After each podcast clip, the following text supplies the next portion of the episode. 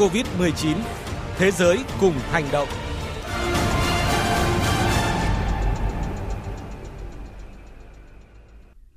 Bây giờ là chuyên mục COVID-19 Thế giới cùng hành động với phần trình bày của biên tập viên Thanh Huyền. Vâng, xin cảm ơn chị Mỹ Hà. Thưa quý vị và các bạn, như vậy là suốt 11 ngày qua, nước ta không ghi nhận ca mắc COVID-19 mới do lây nhiễm trong cộng đồng. Theo các chuyên gia dịch tễ, thực tế có thể nước ta không ghi nhận ca bệnh mới, song vẫn có thể có những người lành mang virus tồn tại trong cộng đồng mà chưa phát hiện ra. Không lơ là chủ quan ngay khi đã nới lỏng giãn cách xã hội, nhiều quán ăn có tiếng ở Hà Nội đã chủ động làm thêm vách ngăn giọt bắn tại bàn nhằm hạn chế lây lan dịch bệnh.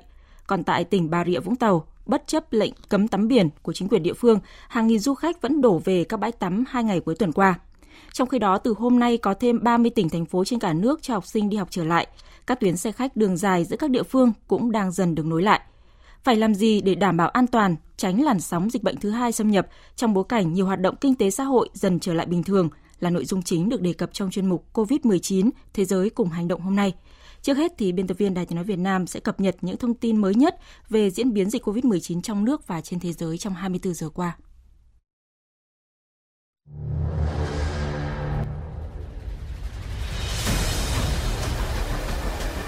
Đã 11 ngày, Việt Nam không ghi nhận ca mắc mới COVID-19 trong cộng đồng. Thông tin từ Ban Chỉ đạo Quốc gia phòng chống dịch COVID-19 cho biết, tính đến sáng nay, Việt Nam không ghi nhận thêm trường hợp nào dương tính với virus SARS-CoV-2. Tổng số ca mắc COVID-19 ở nước ta vẫn là 270 trường hợp. Hiện cả nước còn lại 45 bệnh nhân đang điều trị tại 8 cơ sở khám chữa bệnh, trong đó bệnh nhân số 188 điều trị tại Bệnh viện Đa khoa Hà Nam dương tính lại sau khi âm tính hai lần liên tiếp, hiện đang được điều trị tiếp tại Bệnh viện Bệnh nhiệt đới Trung ương cơ sở 2. Bệnh nhân số 36 dương tính lại sau 5 lần âm tính liên tiếp, hiện đang được theo dõi tại Bệnh viện Y Dược Cổ truyền Bình Thuận. Tính đến sáng nay, tổng số ca mắc COVID-19 trên toàn cầu là hơn 2 triệu 980 nghìn ca, hơn 200 nghìn người đã tử vong. Mỹ vẫn là nước có số ca tử vong do COVID-19 nhiều nhất thế giới với hơn 50.000 ca tử vong và hơn 960.000 ca nhiễm. Tiếp đến là Italia với hơn 26.000 ca tử vong trong tổng số hơn 195.000 ca nhiễm. Tây Ban Nha ghi nhận gần 23.000 ca tử vong và gần 224.000 ca nhiễm. Trung Quốc đại lục trong 24 giờ qua ghi nhận thêm 11 ca nhiễm virus SARS-CoV-2 và không có thêm ca tử vong. Thành phố Vũ Hán, nơi khởi phát của COVID-19, hiện không còn ca bệnh nào tại các bệnh viện.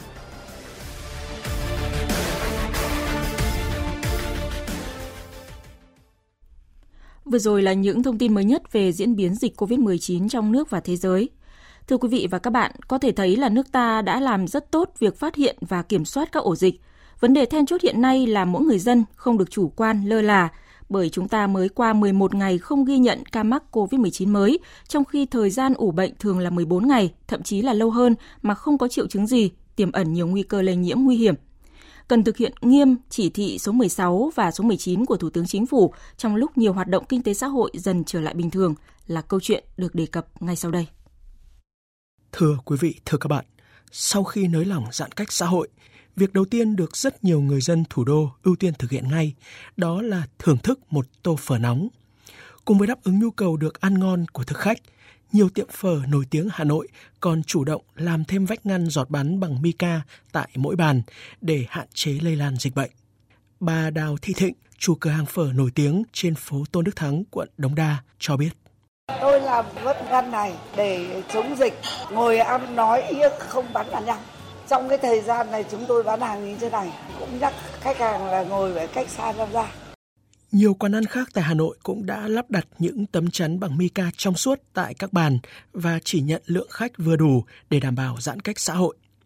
Ông Nguyễn Đức Sơn, chủ một quán cơm bình dân ở phố Phủ Doãn, quận Hoàn Kiếm và bà Nguyễn Thùy Linh, chủ quán phở ở phố Đặng Xuân Bảng, quận Hoàng Mai cho hay. Các cái tấm nhựa mica trắng này tôi cắt ra tôi đo từng khẩu độ một, tôi tính là từng người ngồi một, tôi cắt và tôi ghép vào để cho mọi người tránh ảnh hưởng đến nhau. Tuân theo quy định chống dịch ở Covid thì toàn bộ người bán những nhân viên này đeo khẩu trang mặc dù cơ sở của tôi là rất là rộng và thoáng nhưng chúng tôi vẫn thuê thêm diện tích bên cạnh để cho khách hàng được ngồi giãn cách và chúng tôi mặc dù là chi phí hàng tháng có đội lên nhưng chúng tôi vẫn cố gắng nhằm đảm bảo sức khỏe cho bản thân và cũng như cộng đồng. Theo các thực khách, việc lắp thêm vách ngăn bằng mica giúp họ thấy yên tâm hơn khi dùng bữa. Nhiều người mong muốn tất cả quán ăn sẽ có cách làm tương tự, góp phần giảm bớt nguy cơ lây nhiễm dịch bệnh nơi công cộng. Mô hình ăn uống như này nó rất là vệ sinh. Cái mô hình ở quán như này thì mình cũng cảm thấy rất yên tâm. Những quán như này thì mình cảm thấy yên tâm hơn. Thì sao là sẽ ngăn cách được với người đối diện. Cái giọt bắn nó sẽ không bắn vào mình, nó sẽ yên tâm hơn khi ăn uống. Trong khi một số quán ăn có ý thức chủ động và cách làm thiết thực để phòng chống dịch COVID-19, thì ở không ít nơi vẫn xảy ra tình trạng tụ tập đông người ở các quán trà đá, quán cà phê. Cả chủ và khách không đeo khẩu trang hoặc là đeo theo kiểu đối phó. Tại nhiều chợ cóc, người mua bán tấp nập hầu như không thực hiện đúng quy định giãn cách xã hội Tại tỉnh Bà Rịa Vũng Tàu, bất chấp lệnh cấm biển của chính quyền địa phương, hàng nghìn du khách từ Đồng Nai, Bình Dương, Tây Ninh, Thành phố Hồ Chí Minh vẫn đổ về các bãi tắm vào hai ngày cuối tuần qua.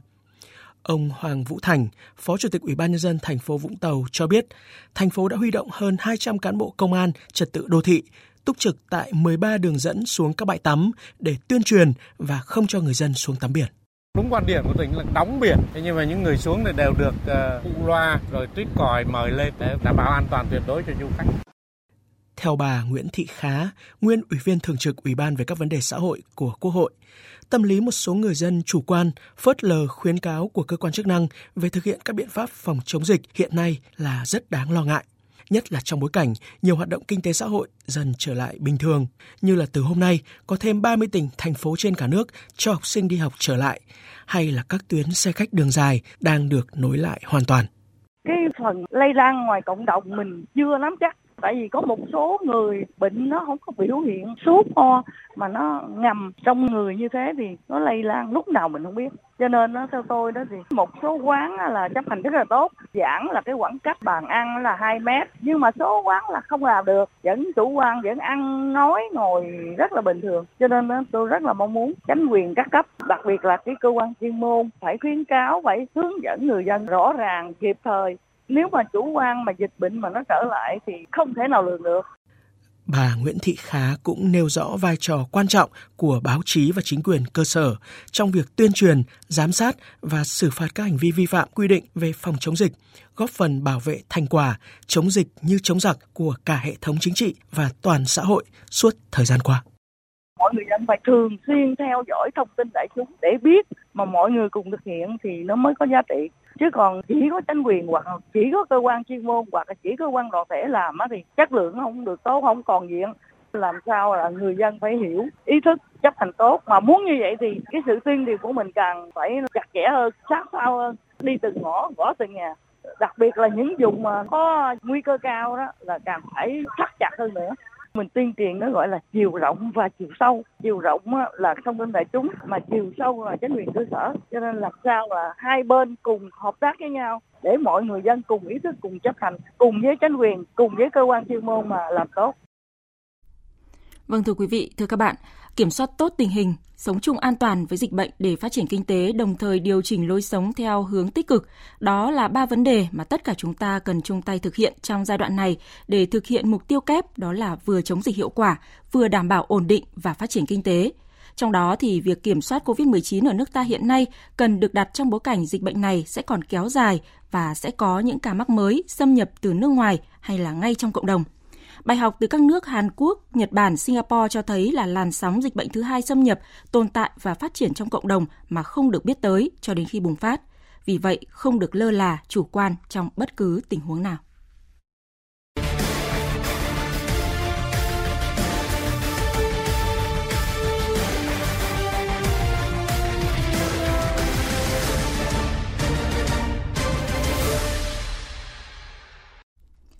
Thưa quý vị, thông tin nước ta có 5 ca dương tính với virus SARS-CoV-2 trở lại sau khi âm tính đã gây không ít lo lắng. Thực tế thì nhiều quốc gia cũng ghi nhận tình trạng tương tự và Tổ chức Y tế Thế giới WHO đang điều tra về các trường hợp này. Trong diễn biến mới nhất thì Tổ chức Y tế Thế giới vừa đề nghị các nước không nên cấp hộ chiếu miễn dịch hoặc là giấy chứng nhận thoát nguy cơ nhiễm cho những người từng mắc COVID-19 bởi nó sẽ tiềm ẩn nguy cơ lây lan dịch bệnh trong cộng đồng. Tổng hợp của biên tập viên Thu Hoài. Hầu hết các nghiên cứu cho thấy những người mắc COVID-19 đã bình phục có các kháng thể đối với virus này. Tuy nhiên, một số người có hàm lượng kháng thể trong máu rất thấp, cho thấy miễn dịch tế bào có thể đóng vai trò quan trọng đối với sự bình phục của bệnh nhân. Chuyên gia hàng đầu của Tổ chức Y tế Thế giới về các vấn đề khẩn cấp Mike Ryan nhận định. Có một kỳ vọng rằng chúng ta có miễn dịch cộng đồng khi nhiều người trong xã hội có thể phát triển các kháng thể và trở nên miễn dịch với virus. Tuy nhiên, hiện cũng có xu hướng một số người có hàm lượng kháng thể trong máu rất thấp, do đó sẽ không giải quyết được vấn đề mà chính phủ các nước đang cố gắng kỳ vọng là tạo ra miễn dịch cộng đồng. Cảnh báo của Tổ chức Y tế Thế giới đưa ra sau khi chính phủ một số nước đề xuất việc phát hiện kháng thể đối với virus SARS-CoV-2 ở một người có thể coi là cơ sở để cấp hộ chiếu miễn dịch hoặc chứng nhận thoát nguy cơ nhiễm. Theo đó, những người được chứng nhận có thể di chuyển hoặc trở lại làm việc vì cho rằng họ sẽ không tái nhiễm. Tuy nhiên, nhiều quốc gia trên thế giới đang ghi nhận nhiều ca mắc dương tính trở lại. Hàn Quốc gần đây ghi nhận nhiều trường hợp tái dương tính với hàng trăm ca bệnh. Việt Nam, Nhật Bản cũng đã ghi nhận các trường hợp tái nhiễm. Nhiều nhà nghiên cứu đã nhận định lý do thứ nhất bệnh nhân chưa được chữa khỏi hoàn toàn. Các triệu chứng đã giảm nhiều đến mức làm cho người ta nghĩ rằng bệnh nhân đã khỏi hẳn và số lượng virus quá nhỏ vẫn tồn tại trong cơ thể để không bị phát hiện lúc xét nghiệm lại. Lý do thứ hai là liên quan đến một vấn đề quy trình xét nghiệm. Và thứ ba là nếu một người bị tái nhiễm virus thì người đó thuộc diện những người suy kháng thể. Đây là những người mà hệ thống kháng thể bị suy yếu, bị coi là đặc biệt dễ bị nhiễm dịch. Lý do thứ tư được cho là tồi tệ hơn là virus đã biến thể hay có hai chủng virus mặc dù chưa có nghiên cứu nào đề cập đến vấn đề này. Vâng, nhiều chuyên gia y tế cho rằng là nếu xảy ra tái nhiễm virus SARS-CoV-2 thì người bệnh có thể tạo miễn dịch và phục hồi rất nhanh. Tuy vậy thì hiện tượng tái dương tính với loại virus nguy hiểm này cảnh báo người dân lẫn các cơ quan chức năng và các quốc gia không được phép chủ quan để tránh sự lây lan trong cộng đồng. Và trong ít phút còn lại của chuyên mục COVID-19 Thế giới cùng hành động hôm nay sẽ là một số thông tin tư vấn.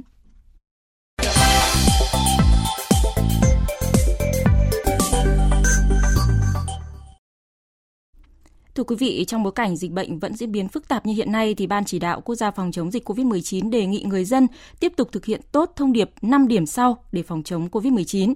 Đó là hạn chế tối đa ra ngoài, chỉ ra ngoài khi thực sự cần thiết. Nếu bắt buộc phải ra ngoài thì phải luôn đeo khẩu trang, à, giữ khoảng cách tiếp xúc tốt nhất là 2 mét. Thường xuyên rửa tay bằng xà phòng hoặc là dung dịch sát khuẩn. Thường xuyên vệ sinh và để thông thoáng nhà cửa, lau rửa các bề mặt hay là tiếp xúc sinh hoạt lành mạnh đồng thời à, thực hiện khai báo y tế, cập nhật tình hình sức khỏe hàng ngày, giữ liên hệ thường xuyên với cán bộ y tế và các cơ sở y tế.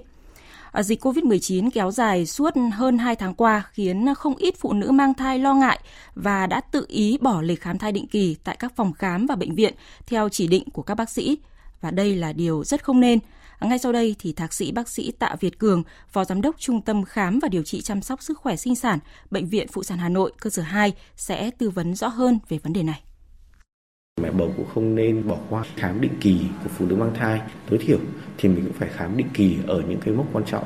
Ví dụ như là mốc 12 tuần, 22 tuần, mốc từ 24 đến 28 tuần để làm xét nghiệm kiểm tra xem mình có tiêu đường thai kỳ hay không.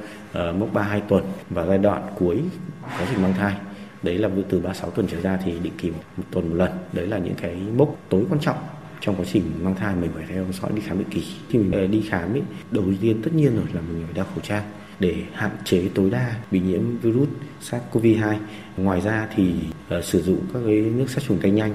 Thường thì ví như bệnh viện sản Hà Nội thì nước sát trùng tay nhanh thì luôn luôn có sẵn ở các khu vực công cộng nên là các bầu thì gần như yên tâm không phải lo lắng gì trong trường hợp mà đến định kỳ mình đi khám thai. Những thông tin tư vấn vừa rồi cũng đã kết thúc chuyên mục COVID-19 Thế giới cùng hành động hôm nay. Kính chào tạm biệt và hẹn gặp lại quý vị và các bạn vào khung giờ này ngày mai.